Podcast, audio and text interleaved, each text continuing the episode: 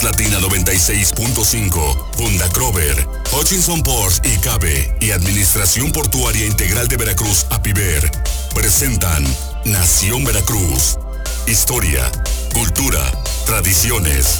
En Nación Veracruz, Puerto y Puerta de México.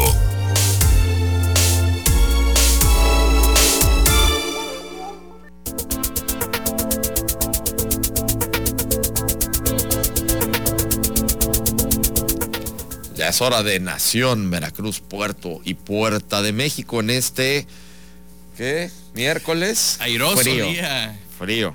Ah, fríos, otros fríos. Pero bueno, sí, sí, perros. para Veracruz promedio, o sea, abríguense bien, cuídense. sí, hay que salir bien. Porque, por ejemplo, mi suegrita ya anda mala de la garganta, entonces este sí hay que tener cuidado. Hay que cuidar a la suegra.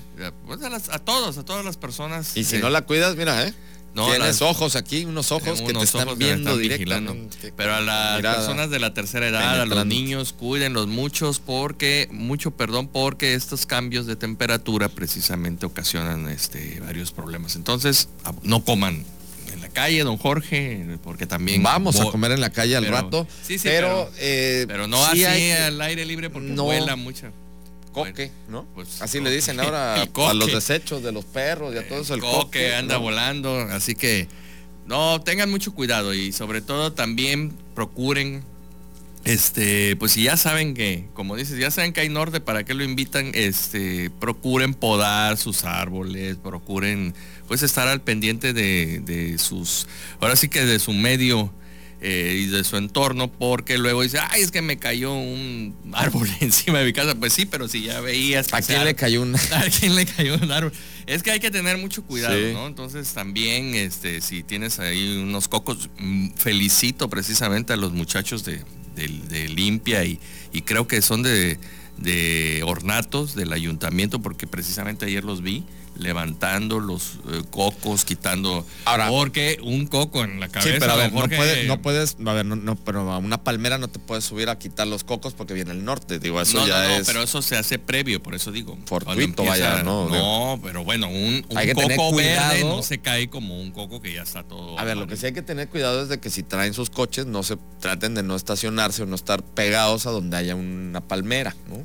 Porque puede caer un coco. Pues Eso sí, también. los árboles, No, lo que sí también, Miguel y amigos que nos están escuchando, hacer conciencia precisamente también con sus animalitos, ¿no? Sobre todo los que tienen perritos y los pasean, saquen sus bolsitas para que cuando hagan la necesidad y cuando haga caquita el perrito, la levanten así y todo, para, precisamente para que no se seque y cuando haya norte no es. vuele todo eso y luego va a caer precisamente a los tacos que nos vamos a ir a comer en un rato más. ¿No? Miguel, hoy es miércoles del libro. Miércoles del libro. Malpica precisamente tuvo Tengo una contingencia. una contingencia amiga Pilar. con el norte, Le precisamente. mando, le mando un abrazo, el susto que se llevó el miedo. Este, sí, precisamente con esto del norte, pues hay personas que han resultado afectadas. Pero bueno, vamos a respetar el miércoles de libros y vamos a estar hablando de, bueno, no es la más reciente, ¿verdad? Porque me estaban platicando que hay una sobre este un tema que acaba de sacar en- Enrique Serna sobre un- una historia de un periodista. Eh, en unos momentos estaba por llegar precisamente este, un, buen amigo periodista, pero bueno, igual el norte lo, lo detuvo. Pero esta obra es La ternura caníbal de Enrique Serna. Y, y Enrique Serna, bueno, lo conocemos o, o se ha vuelto famoso, aparte de ser premio, eh, obtener varios premios como el, el premio Mazatlán de novela, precisamente por El seductor de la patria. Esta novela sobre la vida de Antonio López de Santana, una novela que, bueno, a mí me, me gustó mucho, tenía algún- algunas observaciones que, que yo hice precisamente acerca de, de- de datos. Que no te es- gustaron porque hablan porque mal de él y no, tú es no, tu prócer. Dilo. es este datos geográficos, ¿no? Eh, cuando hablaba precisamente del avance este, hacia Cerro Gordo del ejército norteamericano, hablaba que habían llegado a Jalapa, cuando pues geográficamente no es así, o sea, primero tenías que llegar a Cerro Gordo, Plan del Río y después a, a Jalapa para tomarla. Pero es una novela. ¿Sí tomaron ¿no? Jalapa o no? Sí. Sí, ¿no? En la historia, vaya, sí se toma en la, Jalapa, ¿no? En la historia sí se toma, claro. Pero la, la batalla de Cerro Gordo Pero la batalla de Cerro. Gordo fue espantosa. Y eh, si bien es cierto, la novela es impecable, sí hay ese dato, ¿no? Que yo hice la observación de que no podían llegar primero a Jalapa y después la batalla de Cerro Gordo, porque pues primero está Cerro Gordo. Entonces, este, ahí fue algún dato, pero bueno, es parte de una novela, no es un libro de historia. Entonces, como novela, muy bien, eh, Enrique Serna, por supuesto. Y ahora, y ahora estos cuentos, que son una serie de, pues de relatos, don Jorge. Historias cortas. Historias cortas, eh, eh, este, en su mayoría pues eróticas y otras sobre precisamente la condición humana. Entonces la ternura caníbal pues, es una, una serie de cuentos, no es una novela, es una serie de cuentos en este libro que yo pues recomiendo precisamente y que fue gracias a usted y al señor Peis Belches, este, que tuvimos la oportunidad de conocer. Entonces sí es muy recomendable porque, insisto, eh, eh, Enrique Serna, el autor, hace un retrato de la condición humana. Y en esta sección y durante el programa, pues vamos a estar platicando precisamente de eso, qué es la condición humana, cómo nos justificamos, porque estoy chavo, porque fui chavo, eh, y de ahí pues se derivan una serie de situaciones que a la, postre, con pasado el tiempo, pues nos hacen algún daño, ¿no? Y las afectaciones también, ¿eh? Así es que eh, así es a la familia, por ejemplo, cuando a uno mismo, estaba yo chavo y hacía yo locuras, pero pues bueno, cuando tú tienes un, parámetro moral, un parámetro de, de qué es lo que está bien y está mal, creo que desde que vamos avanzando en nuestra en nuestras etapas de, niñez a, la juventud, pues nos percatamos, ¿no? Ya de lo que realmente, si le jala la, es, lógico que si le jala la cola a un gato, pues el gato se va a molestar, ¿no? O te va a arañar. Entonces creo que de ahí el sentido común, que es lo que está muy afectado también. Y si tiras eh, un cohete y lo avientas a un, adentro de un camión urbano, puedes pensar que puedes lastimar Pero qué bueno, a, ver, qué bueno que toca usted ese tema. Fíjese que... Es que eran estupideces que uno hacía, ¿no? Ah, qué bueno que lo, lo toma porque precisamente yo recuerdo sacar cohetes y escuchar que algunos vecinos se molestaban.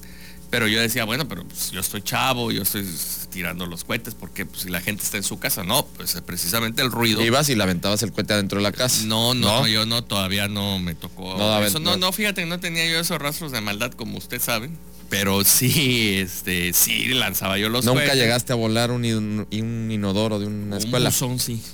No, el ese no fui yo. Ese no, no ese no fui yo. Y el que nos está el grado, escuchando, el grado sabe, pero el grado de haber volado todo un, sanitario. Eso era eran prácticamente casi actos Pues era un acto terrorista. Pero bueno, estaba chavo el, el Estaba chavo, ¿no? Y aparte, luego también las estupideces que en su momento, ya nos vamos a ir al corte, vamos a seguir con esto. Todo esto tiene que ver con este libro, porque es parte de la condición humana, pero parte de las tonterías que uno hace en su momento y cómo afectas, ¿no? Cómo llegas a afectar a una persona a otra e incluso no únicamente en el, en el quehacer directo, ¿no? Tan solo en el decir, hasta como una mirada, puedes afectar tanto positiva como negativa. Bueno, hasta con tu presencia, incomodas. y créame que sé de lo que estoy hablando. O sea, hay personas que, a lo mejor cuando eh, estuviste chavo en la secundaria, pues hacías el bullying, que ahora ya es bullying, pero antes pues era que te tenías que aguantar. Antes se llamaba castre. Y tenías que aguantar hasta que no te pegaban también o te respondía la, persona o todo es más, hasta si te llevaban a la dirección y todo, lo volvías a hacer al otro día con más ganas para que se aguantara. Y, luego los maestros eh, jugaban un papel ahí. También los maestros ¿eh? en aquel entonces pues no estaban preparados porque no, no era, no existía. O sea, eh, a, ver, ¿qué te decía? Muchas veces la mamá decía o el papá dice, si te pegan, este, yo te voy a pegar regresando porque para que aprendas a... Oye, hablando de regresar. Vámonos. Tenemos que ir al corte. Volvemos. Este programa es presentado por Hutchison Ports y Cabe y Administración Portuaria Integral de Veracruz, APIVER. Estamos de regreso en Nación, Veracruz, Puerto y Puerta de México. El día de hoy platicando de libros, miércoles de libros. Pilar Cosmalpica no pudo estar con nosotros por una contingencia precisamente con el norte. No, les, no le echó agüita al árbol. No, no, hay, cuidado. Pero a ver, Miguel, para cerrar con el tema del, libro de La ternura caníbal de Enrique Serna, es un librazo realmente. Los cuentos cortos valen la pena, los, cuentos, pues, el, cuento, la historia corta, eh, vale la pena porque eh, y sobre todo en esta, te habla netamente de la condición, condición humana, lo, que platicábamos, ¿no? Entonces entra desde la vanidad, desde todo en exceso, ¿no? En la vanidad, el complejo, los vicios, podríamos decir. Los vicios, el complejo de inferioridad. Eh, la megalomanía. La megalomanía. No, el, la hecho sexualidad, de o sea, eh, el, ego, la megalomanía es el ego así a su máxima expresión, ¿no? El que yo, yo, yo, yo, el no. Yo, el, yo. De la, el de la señora, ¿ya lo leíste? El de la no, señora. Todavía, es que no recuerdo el nombre, pero el de la señora donde precisamente tenía el marido que era el yo, yo, yo, No, yo, no, yo, yo. Ah, eso es buenísimo. Pero está, está muy interesante, muy recomendable. Vamos a seguir platicando en la sección de libros posteriormente. Pero bueno, le vamos a dar la bienvenida, por supuesto, que a Rodolfo Herrera, nuestro amigo de pues que lleva precisamente una encomienda muy fuerte aquí en Veracruz. Y lo digo muy fuerte Jorge eh, queridos amigos porque los que nos dedicamos precisamente a los medios de comunicación a, escribir pues la pluma precisamente también tiene como dijo el hombre araña una gran responsabilidad detrás de cada gran poder hay una gran responsabilidad. Buenos días Rodolfo. Buenos días, buenos días y a todo el auditorio de RN. Y fíjate, Rodolfo, como dice Miguel, una gran responsabilidad de todos los que estamos de, este, de esta parte, ¿no? En este caso, bueno, en micrófono, en, pues muchos están, también estamos en cámara, pero y sobre todo también cuando estamos en pluma, la responsabilidad que tenemos y, y que estamos, y tú directamente, Rodolfo, también, de saber qué se dice y cómo se dice. y- Claro. y esa es la responsabilidad, porque muchas veces dicen es que eh, no son objetivos, ¿no? ¿Cómo ves tú? ¿Hay objetividad o no hay objetividad en la No, información? no, no puede haber objetividad. O sea, siempre va a ser eh, desde la óptica de cada persona va a tener una objetividad diferente, ¿no? Ese es el mismo tema de la verdad, ¿no? Para algunos una verdad es esta y para otros es la otra. Entonces, en ese sentido siempre vamos a entrar en controversia. Pero les comento brevemente por qué nace el- la Asociación de. Periodistas, nace eh, precisamente este año, a mediados de año, eh, con la idea de que todos los comunicadores tengan un espacio para, digamos, protegerse, dirimir algunas diferencias sociales que estamos teniendo en ese momento y que se refuerzan con, ese, con este gobierno. Y desde ese eh, punto de vista nos damos cuenta que ejercemos una actividad profesional que tiene que ver con la historia, el pasado y el futuro de México, de Veracruz por supuesto, pero que no hay un reconocimiento público porque siempre hay un señalamiento por ese juego que hay con el poder. Eh, muchas veces el periodista tiene la ventaja de estar frente al poderoso, ¿no? Aunque de eso no se reflejen los estándares de vida del periodista. De hecho, es un asunto Así es. extremadamente delicado porque nosotros estamos expuestos a la verdad que tiene la gente y que ahora le han dado revuelo con lo, con lo de las benditas redes sociales y, y es muy fácil calificar al periodista desde el anonimato, que eso es lo que, en lo que se basan las benditas redes sociales. Nosotros creemos, por ejemplo, que hay que unirse no en torno a una persona, no un caudillo, sino en un movimiento de periodistas, de gente que ejerce la libertad de expresión como, digamos, una, una actividad que le aporta, profesional y que le aporta a los mexicanos. Y les pongo un ejemplo claro, o puede haber 3, 10 o 20 ejemplos, ¿no? La mayor parte de recuperación de dinero o el ahorro que se ha tenido vías corrupción no ha sido porque los gobiernos hagan investigaciones sobre casos de corrupción. El caso de la casita blanca, la casita de Malinalco, la estafa maestra, se dan por investigaciones periodísticas.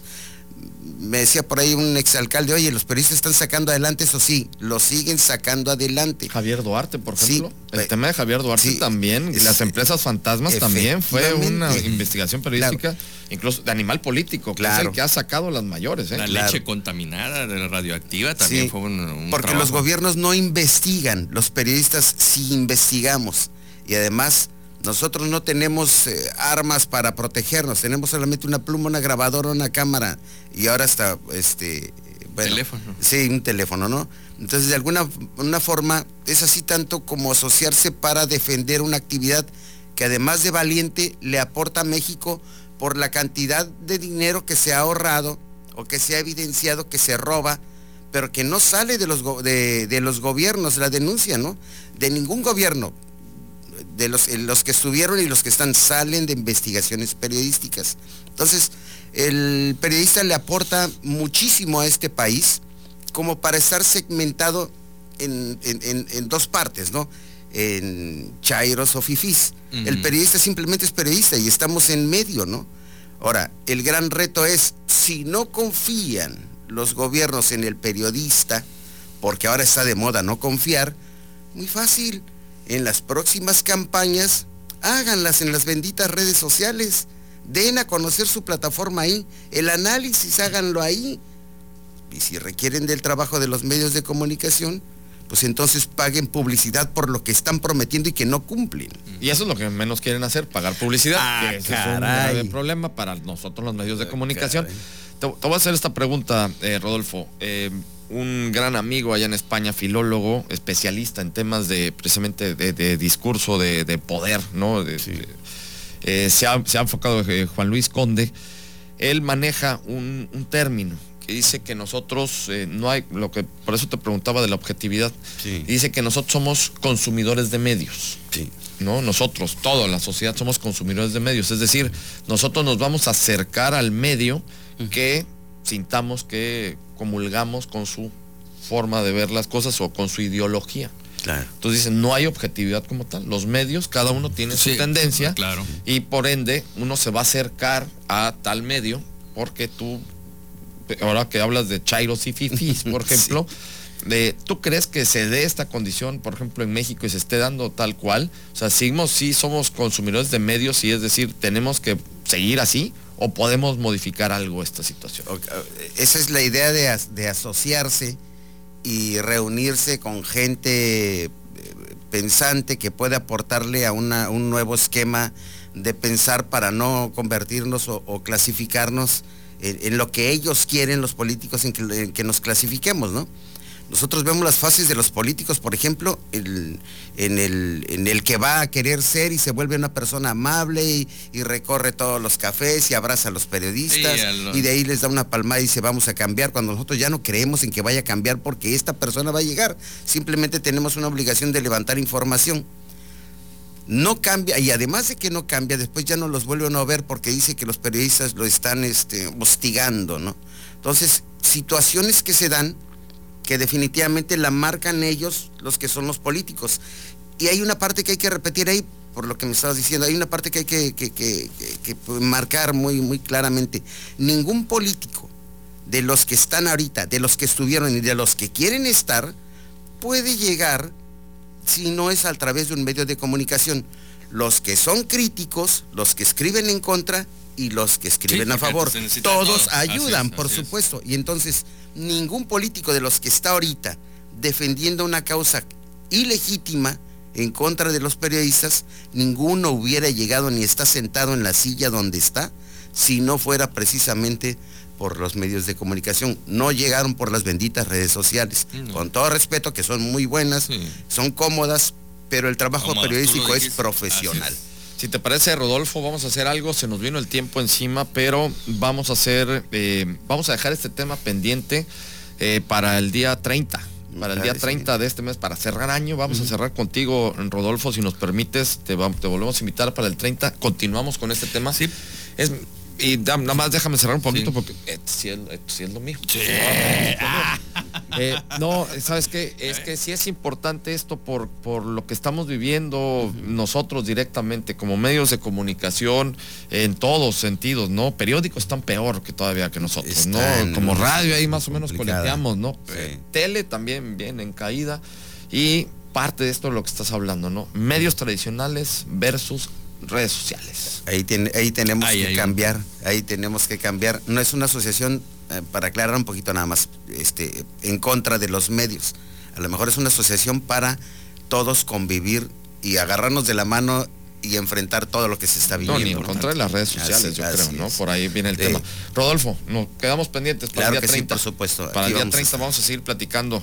Rodolfo Herrera, muchísimas gracias. Asociación de Periodistas de Veracruz. Vamos a seguir hablando de esto. Miguel Salvador. Muy interesante los temas, insisto, es, es parte y yo también en, en todo lo que implica el desarrollo precisamente de de los medios de comunicación desde aquel veracruzano libre en el siglo XIX hasta llegar precisamente al siglo XXI con, lo que tenemos y con lo que queremos. Pues nos escuchamos, nos escuchamos sí, ya mira, aquí está el libro de Enrique Serna, La ternura caníbal y aparte la importancia de la mercadotecnia. La importancia de la Fíjense lo, importante que es una imagen, ¿no? En este caso, en este caso, la imagen que tiene el libro de Enrique Serna en su portada, sumamente atractivo, sugerente, atractivo, por supuesto. Nos vamos, eh, vamos a estar, que hoy es miércoles, ¿no? El viernes, el viernes con ustedes, Nación Veracruz, Puerto y Puerta de México. Pásenlo muy bien.